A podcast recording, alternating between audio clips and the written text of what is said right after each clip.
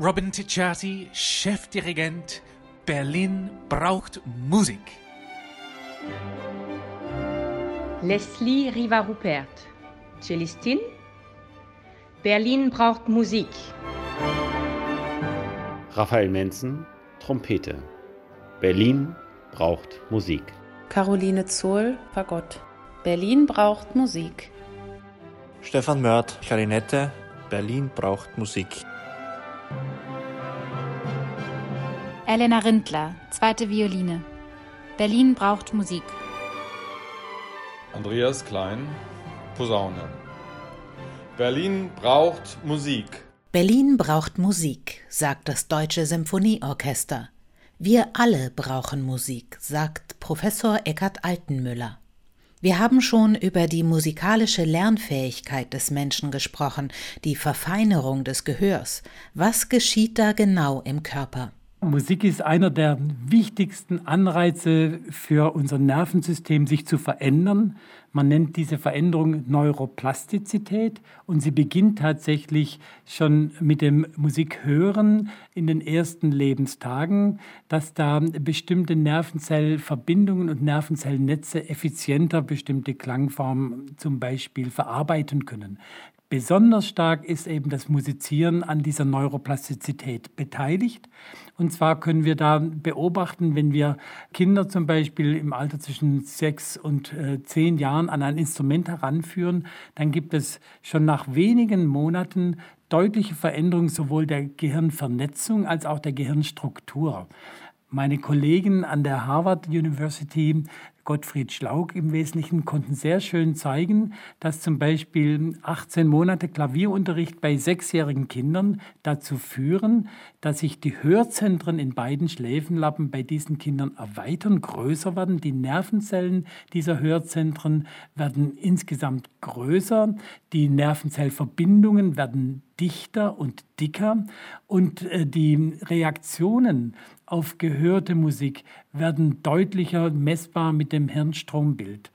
Ähnliches finden wir auch bei den Zentren, die für die Steuerung der Hände zuständig sind. Auch diese Zentren werden bei Kindern, die Musikunterricht, in dem Fall war es Klavierunterricht haben, werden diese Zentren größer und sind feiner austariert, was die Steuerung der einzelnen Finger angeht. Und dann hinsichtlich der Vernetzung zwischen beiden Hirnhälften wenn wir anfangen, mit beiden Händen Klavier zu spielen, dann wird über das Corpus callosum, das ist die riesige Faserverbindung zwischen der linken und der rechten Hirnhälfte, vermehrt Information zeitkritisch ausgetauscht und das führt zu einem Wachstum dieser Fasern und zu einer Verdickung dieser Fasern. Und das kann man sogar mit einer ganz normalen kernspintomographischen Aufnahme in der sogenannten Röhre dann schon nachweisen. Das geht noch viel weiter. Wenn ich Berufsmusiker werde oder Berufsmusikerin, dann kann man als Erwachsene sogar an der Struktur des Gehirns feststellen, ob ich Geige spiele oder ob ich Klavier spiele. Und zwar ist es so, dass das Geigenspiel ja vor allem die linke Hand für die feinen, feinen, schnellen Bewegungen am Griffbrett benötigt und die rechte Hand ist ja mehr wichtig für Emotionen, Timing, Bogen und Klang. Und diese schnellen präzisen Griffbrettbewegungen, die erregen wohl insbesondere das motorische System der rechten Hirnhälfte, die zuständig ist für die linke Hand. Und dann ist die größer. Die Handregion ist auf der rechten Hirnhälfte bei den Geigern größer. Umgekehrt ist es bei den Pianisten. Da ist die Handregion auf der linken, für die rechte Hand zuständigen Hirnhälfte größer. Und das liegt daran, dass eben die meiste Klavierliteratur die sehr schnellen Figurationen, Verzierungen und Triller und so weiter in der rechten Hand haben. Und wenn man dann noch weiter schaut und die Vernetzung anschaut, da haben wir selbst eine Untersuchung gemacht mit äh, Kolleginnen und Kollegen aus Greifswald, dann sieht man, dass die Trompeter, eine besonders dichte Vernetzung haben zwischen ihrer Handregion und zwar, wenn sie die deutsche Trompete spielen, glaube ich, die rechte, das sind die rechten, die die Ventile bedienen und zwischen der Zungenregion. Das heißt also auch die Artikulation, die an der Trompete ja mit der Zunge äh, beginnt, die wird gewissermaßen durch eine Nervenzellvernetzung mit den Fingern genau vernetzt. Und das sind alles eigentlich Ausdruck der Spezialisierung unseres Gehirns oder der Reaktion auf sehr langes, sehr intensives, lustbetontes, freudiges Musizieren. Bin ich durch musikalische Übung auch besser geschützt vor Schäden in meinem Nervensystem? Ich denke da jetzt an Schlaganfallpatienten oder an einen Autounfall, bei dem das Gehirn verletzt wird und vielleicht das Sprachzentrum in Mitleidenschaft gezogen wird. Ist es für einen musikalischen Menschen leichter, die Sprache wiederzuerlangen? Das ist richtig. Und zwar liegt es daran, dass wir als Musikerinnen und Musiker unser Gehirn ein bisschen breiter vernetzt haben. Wir haben mehr Verbindung zwischen beiden Hirnhälften und wir haben vor allem eben auch noch unsere alte rechtshirnige Sprachregion zum Teil erhalten. Übrigens meistens über das Singen, weil die meisten Musikerinnen und Musiker singen eben auch gerne und viel oder singen auch die Melodien innerlich vor.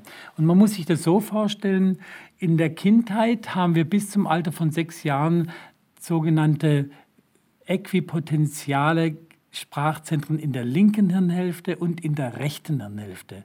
Und in der Vorpubertät hemmt dann die linke Hirnhälfte wo unser eigentliches Sprachzentrum, das sogenannte Broca-Zentrum ist, hemmt die Sprachentwicklung in der rechten Hirnhälfte, sodass das anfängt zu schlummern. Das wird gewissermaßen stillgelegt. Und durch das Singen und durch das Musizieren kann ich dann dieses Sprachzentrum in der rechten Hirnhälfte wieder zum Leben erwecken. Und genau das wird in der neurologischen Musiktherapie nach Sprachstörungen, die aufgrund einer Schädigung der linken Hirnhälfte entstehen, wird eben das gefördert. Das heißt, diese Menschen lernen durch die Melodic Intonation Therapie die rechte Hirnhälfte für Sprachproduktion wieder zu nutzen, so wie sie es als kleine Kinder auch schon genutzt haben. Das ist ein Therapieansatz, der nicht bei allen funktioniert, das muss man auch sagen, und auch nicht bei allen Musikern funktioniert, der aber finde ich, viel stärker in den letzten Jahren in den Vordergrund gerückt ist und der nicht ausreichend oft genutzt wird. Deswegen sage ich oft bei Familienangehörigen, wenn der Vater oder Großvater einen Schlaganfall hatte und schlecht sprechen kann, dass sie viel mit ihm singen sollen. Musik hilft uns, uns zu erinnern, Musik macht uns glücklich, Musik heilt uns. Im Grunde genommen müssen wir jetzt alle sofort loslegen und unsere Musikalität weiter schulen. Ja, also ich empfehle zunächst mal, dass es nie zu spät ist. Das heißt, wenn Sie jetzt schon über 40 äh, oder 50 Jahre alt sind, fangen Sie trotzdem an. Dann ist es wichtig, dass Sie das Instrument finden, was ihnen zusagt. Das Instrument, was sie fasziniert. Also so eine Art von Klangliebe. Und das ist, manchmal muss man das entwickeln. Auch es ist oft so, dass wir ja oft gar nicht genau wissen, wie die verschiedenen Instrumente so klingen. Und das ist eigentlich in allen Lebensphasen von Bedeutung, schon auch bei Kindern, dass die zum Beispiel Klänge von Instrumenten überhaupt erstmal kennenlernen müssen, um sich dann entscheiden zu können, welches Instrument will ich lernen. Und deswegen machen ja auch die meisten Musikschulen diese sogenannten Instrumentenkarussells, wo Kinder zum Beispiel mal hören können, wie fantastisch eine Oboe klingt. Das ist auch ein schönes Beispiel. Das sind Instrumente, wo wenig Nachwuchs im Moment entsteht, weil viele Kinder das Instrument nicht kennen. Also erste Voraussetzung ist Freude an dem Klang des Instrumentes. Zweite Voraussetzung ist tatsächlich, dass man Geduld hat. Es geht lang. Und wenn ich wirklich jetzt auch noch nie ein Instrument gelernt habe und ich habe mich jetzt mit 50 entschlossen, Klavier zu lernen, da haben wir gerade eine Studie gemacht mit Senioren, die eben als erstes Instrument mit 64 anfangen, Klavier zu spielen, dann braucht man viel Geduld, weil nämlich unser Gehirn erst diese Vernetzung Befehle an die einzelnen Finger, an beide Hände zur gleichen Zeit zu geben, lernen muss. Und das geht natürlich länger als bei einem kleinen Kind. Und deswegen ist da wichtig, dass man eine sehr verständnisvolle Lehrerin oder einen verständnisvollen Lehrer hat, der nicht den Leistungsdruck noch erhöht oder aufbaut, den man sich sowieso schon als Erwachsener macht. Man ist ja eigentlich dann unzufrieden, dass man so etwas Einfaches wie ein einfaches Lied oder Präludium aus dem Klavierbüchlein für Anna Magdalena Bach, dass man das nicht spielen kann. Und da muss der Musiklehrer muss diese Selbsterwartung und den Stress, den man sich selbst auferlegt, dann reduzieren musizieren. Und ich glaube, ein ganz toller Zugang zu musizieren, vor allem im älteren Erwachsenenalter, ist improvisieren, sich ausdrücken mit Klängen, auch ohne dass man Noten lesen lernen muss. Und das ist so der erste Vorgang, den ich für Erwachsene sehr stark empfehlen würde. Wenn ich mich mit 50 oder 65 oder auch später entscheide, ein Instrument zu lernen, kann ich dann diesen Reichtum an Nervenzellen und Verknüpfungen überhaupt noch aufbauen? Es ist eigentlich nie zu spät. Das Nervensystem passt sich in jedem Lebensalter an neue Herausforderungen an. Es geht allerdings nicht mehr so schnell und es kann auch sein, dass es nicht in dem Ausmaß gelingt, wie wir es gerne haben wollen. Also das muss man ehrlicherweise schon zugeben. Es ist natürlich viel wichtiger und optimal, wenn wir uns die Bahnen schon im Kindesalter anlegen. Das heißt also, wenn wir schon ganz früh auch jetzt zum Beispiel in die Konzerte gehen, Education-Programme mitmachen, selber Erfahrung sammeln an einem Instrument, dann können nämlich hier von unserem Nervensystem, man stellt sich das als Gerüst für die spätere Entwicklung vor. Es ist so, wie wenn man ein Hochhaus baut. Man baut zunächst mal ein hohes Gerüst und dann hat man sein Leben lang Zeit, entlang des Gerüstes Stockwerk für Stockwerk dafür zu addieren. Und das geht aber nur, wenn man dieses Gerüst eben ganz früh, das heißt, man, wir sagen heute vor dem Alter von etwa 14 Jahren, anlegt. Man kann aber natürlich auch noch nach 14 Jahren wunderbar Musik lernen. Und die beste Basis überhaupt, um Musik zu lernen, ist vermutlich sehr viel schon mit den Kleinkindern zu singen, Vater-Mutter-Kinder-Interaktion mit Singen zu gestalten. Das sind die besten musikalischen Grundausbildungen, die wir uns vorstellen können. Was interessant ist, ist eigentlich, dass die Bahnen, diese tollen Veränderungen, die wir uns angelegt haben, zum Beispiel auch als Kinder und Jugendliche, wenn wir in der Schulzeit zwei Jahre Klavierunterricht haben, die gehen nicht verloren sondern die bleiben latent bis ins hohe Alter. Und das ist auch noch ein ganz wichtiger Punkt dabei. Viele Eltern sind ja sehr bekümmert, wenn ihre Kinder dann sich in der Pubertät entscheiden, nee, ich mache jetzt lieber nicht mehr Klavierunterricht und sowieso Bach und Beethoven finde ich langweilig, sondern ich gehe jetzt mal und mache irgendwie äh, Hip-Hop oder sowas. Das ist nicht schlecht, sondern das gehört mit dazu. Das nennt man die sogenannten Exits.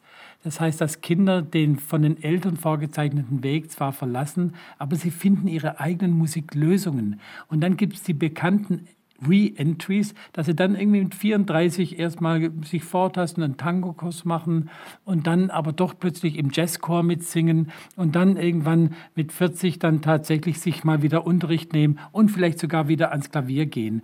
Also das ist ein wichtiger Trost für alle die Eltern, die ihre Kinder musikalisch gefördert haben und dann traurig sind darüber, dass sie diese Förderung im Studium zum Beispiel nicht mehr weitermachen. Das ist nicht verloren, sondern es bleibt lebenslang bestehen. Berlin braucht Musik. Berlin braucht Musik. Berlin braucht Berlin Musik. braucht Berlin Musik. braucht Berlin Musik. braucht Musik. Berlin braucht Musik.